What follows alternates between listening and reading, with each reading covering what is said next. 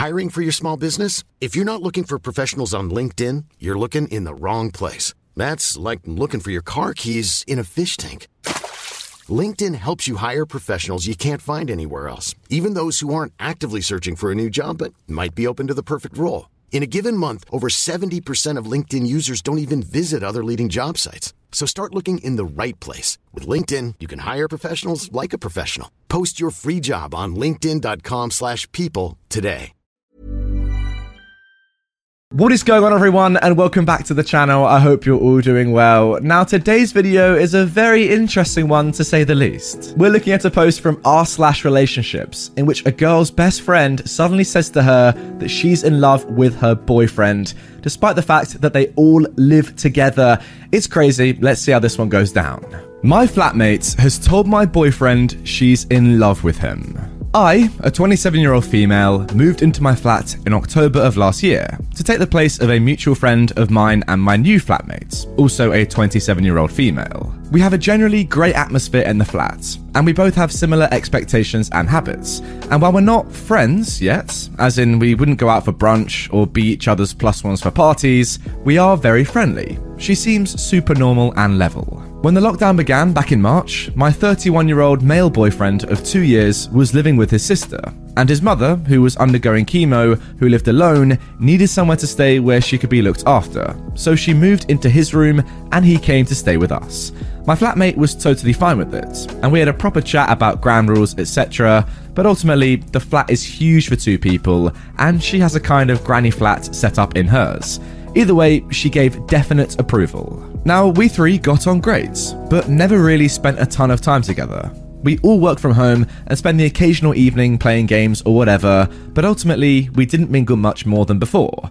My boyfriend, however, cooks every night for the both of us as a thank you, and so we do now eat together, and my flatmate seemed happy to be included. It was great. However, Last week, my boyfriend took me aside and told me that while he was in the courtyard hanging out the washing, she ambushed him from behind and gave a huge speech about how she's in love with him, and while she respects that he's with me, she has deep feelings for him, and that she's available if he were single. Oh, and please don't tell OP. She didn't try to kiss him, but she did try to hold his hand. He was very anxious and flustered when he was telling me this. The flat atmosphere is very awkward now, but as far as she knows, he's not said a word. She's not said anything else to him, but he did mention that she had touched his arm a couple of times as she was walking past recently, and it's really gotten under my skin. My boyfriend is also confused because he hasn't spent that much time with her apart from dinner and never alone. I spoke to our mutual friend, who was shocked and says she's never done anything like this before, and she'd never known my housemate to have a crush on anyone either. I've not seen her acting strangely in any other ways, and it hasn't outwardly affected how she treats me, but we can't move on right now because of virus, money, etc. So, how do I deal with this? Well, that is certainly very strange behavior to come out of nowhere, not even seem to have much of a relationship at all with your boyfriend, and then suddenly say that she's in love with him? Nah, I mean, that's literally impossible, right? You can't be in love with somebody that you don't like first, and I don't even know how it's possible to even like this person. You barely know them. For obvious reasons, this seems to have really come out of the blue for OP, um, not really surprisingly, given there really wasn't much of a relationship there at all.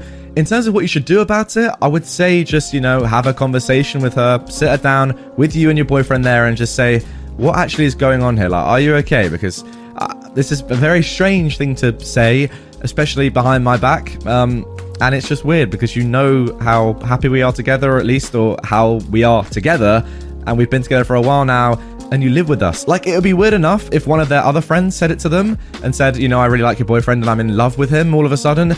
But why would you potentially sabotage your own living space with them by saying you love him? Very strange. Um, yeah, you need to find out what's going on there. I have no idea. Now, guys, if you have any of your own suggestions about what OP should do in this situation, comment them down below. However, the beautiful thing about r slash relationships is that the whole point of this subreddit is that people post their questions, their stories, and get amazing responses back. And as you can see, the comment section has been flooded with fantastic responses, and OP has given us a little update. Okay, firstly, thank you all for your advice. And no thank you to the few who took it upon themselves to DM me to be inappropriate or creepy. What the F? Read the room. That is very strange, we'll ignore them. This one gets a little intense, so first I'll just cover some things I wasn't able to in my original post. First off, I trust my boyfriend completely. Even if I didn't, this apartment is large, not massive. I know where that beloved mother effer is 24 7. A lot of you asked at what point after my housemate's confession he told me about it. He told me a couple of hours afterwards. He explained to me after we had a chat about it that he was afraid I wouldn't believe him or be angry, because at first he thought it was a weird joke that made him uncomfortable, and he felt, rightly so, weirded out. I agree with the bulk of you that her continued touching is harassment, and while a number of you suggested he just confront her himself, I empathise with being in a situation without breathing room where someone is sexually harassing you. It's not easy, and you can quickly find yourself unsure if those brief moments of crossing a line happened. He's not on our lease, and understandably, he was concerned about me and the power dynamic in the house. Because her room is a mini granny flat, she pays the bigger share. I also don't believe that it was, as some suggested, a hypermanic episode. I have bipolar 2 disorder, and while I understand the love rush, she exhibited zero other behaviours and never tried to contact my boyfriend outside of the weird touching. I can also appreciate there's no way she was actually in love. So then, what happened next? Yesterday, after a tense few days of trying to avoid her, my boyfriend and I were in the kitchen at breakfast, with her around in the living area. I went to our bathroom, she has an ensuite, which is just off the main area to brush my teeth. I walked back out to grab my phone as she was sidling behind my boyfriend, who was looking in the fridge, and I caught her running her hand and forearm across his lower back where his t shirt had written up a little. My boyfriend, who didn't see me, yelped really loudly and just lost it. He yelled at her to stop, and when they both saw me, he starts going, You see, you see, this is what I was talking about. I was furious, just whole body anger, and I could see she had now realized he had told me about her confession and behavior, and just sprinted to her room and slammed the door. My boyfriend and I went out for a walk to calm down, and he kept apologizing for not being more firm, but he was shaken up. Some of you told me I should just confront her head on, which in the moment I 100% sided with. I was so angry for him. He told me he'd rather give her the opportunity to do it diplomatically, though. I appreciated what you guys said about lockdown being extenuating, and in discussion with our mutual friend, I was willing to believe that an element of it was naivety, and a bit of fantasy gone too far, perhaps. I was willing to be kind to her. When we returned with a plan of action, we knocked on her door, but she didn't answer. We tried a couple more times, but she wouldn't come out, although she was seeing my WhatsApp messages.